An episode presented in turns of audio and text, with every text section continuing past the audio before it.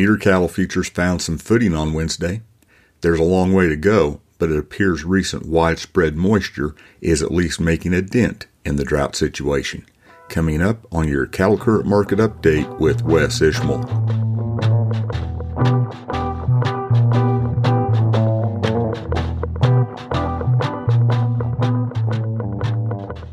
Howdy to all. This is Wes Ishmael with your Cattle Current Market Update for Wednesday night and Thursday morning, the 19th of January. Weaker corn futures, mostly 1 to 4 cents lower, helped lift feeder cattle futures an average of 95 cents higher Wednesday from 42 cents to $1.55 higher, except for 15 cents lower in spot Jan. Live cattle futures closed an average of 17 cents higher, except for an average of a dime lower in three contracts. Soybean futures closed 13 to 19 cents lower. Negotiated cash fed cattle trade ranged from limited on light demand to mostly inactive on very light demand in the north through Wednesday afternoon, with too few transactions to trend. Trade was a standstill in the southern plains, according to the Agricultural Marketing Service. Last week, prices were $156 a hundredweight on a live basis in the southern plains, 156 to 157 in Nebraska, and 158 in the Western Corn Belt. Dress prices were 250 to 252. Choice box beef cutout value was $2.58 lower Wednesday afternoon at $274.08 a hundredweight. Select was 67 cents lower at 253.86.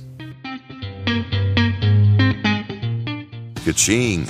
More pounds, more calves, more profit. Studies show Hereford Genetics increase net profit by $51 per cow per year. That's $20,000 in additional revenue for a typical 400 cow outfit. And calves sired by Hereford bulls continue to add value through the chain. A documented $30 per head in feedlot profitability. That's real money and real results. Get more ka-ching.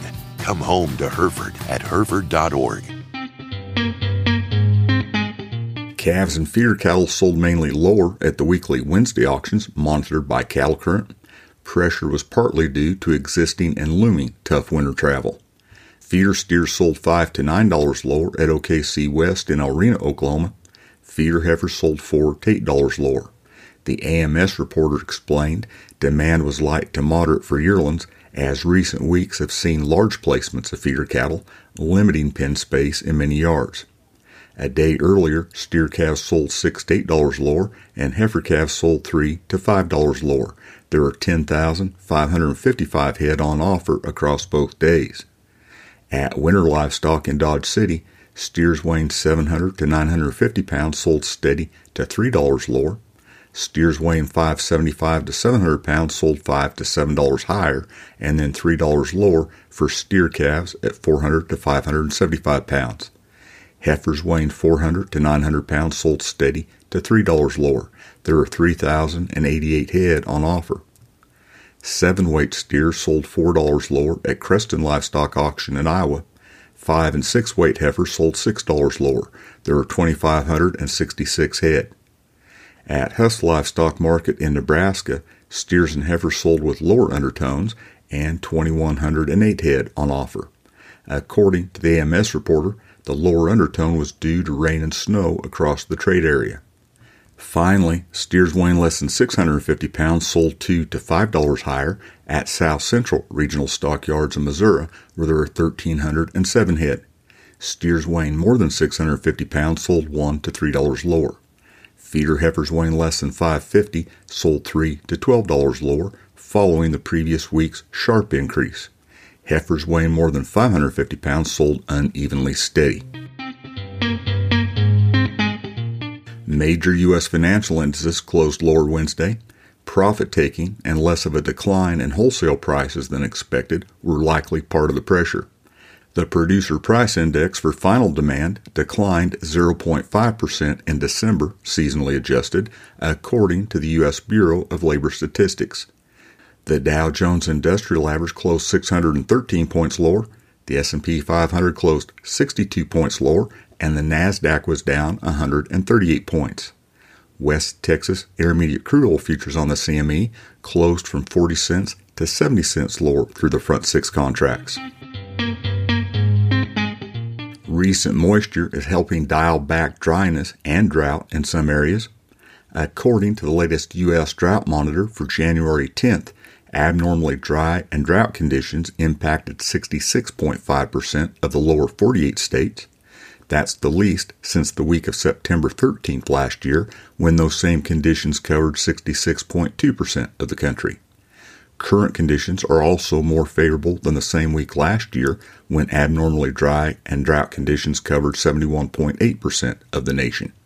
Approximately 57% of the nation's cattle inventory was in areas experiencing drought versus about 69% a year earlier. According to the weekly drought summary, a series of atmospheric rivers led to heavy rain and high elevation snow across parts of the West, especially across California. Precipitation totals exceeding 4 inches of liquid equivalent were widespread, and several areas in and near the Sierra Nevada, Cascades, and coastal ranges recorded over 1 foot of precipitation. Drought monitor analysts note precipitation totals generally exceeded 1.5 inches along the coast and in the higher elevations of the Pacific Northwest, some higher elevations in the central and northern Rockies, part of the upper Midwest, portions of the lower Mississippi Valley, the interior southeast, and scattered locales across the Ohio Valley and the Northeast. They say much of the precipitation fell on areas experiencing dryness and drought, so across the country, improvement was much more common than erosion. The latest La Nina advisory from the National Weather Service Climate Prediction Center says there's an 82% chance that North America transitions from La Nina to ENSO neutral during February to April of this year. That's your cattle current market update for Wednesday night and Thursday morning, the 19th of January. This is Wes Ishmael. Thanks for listening.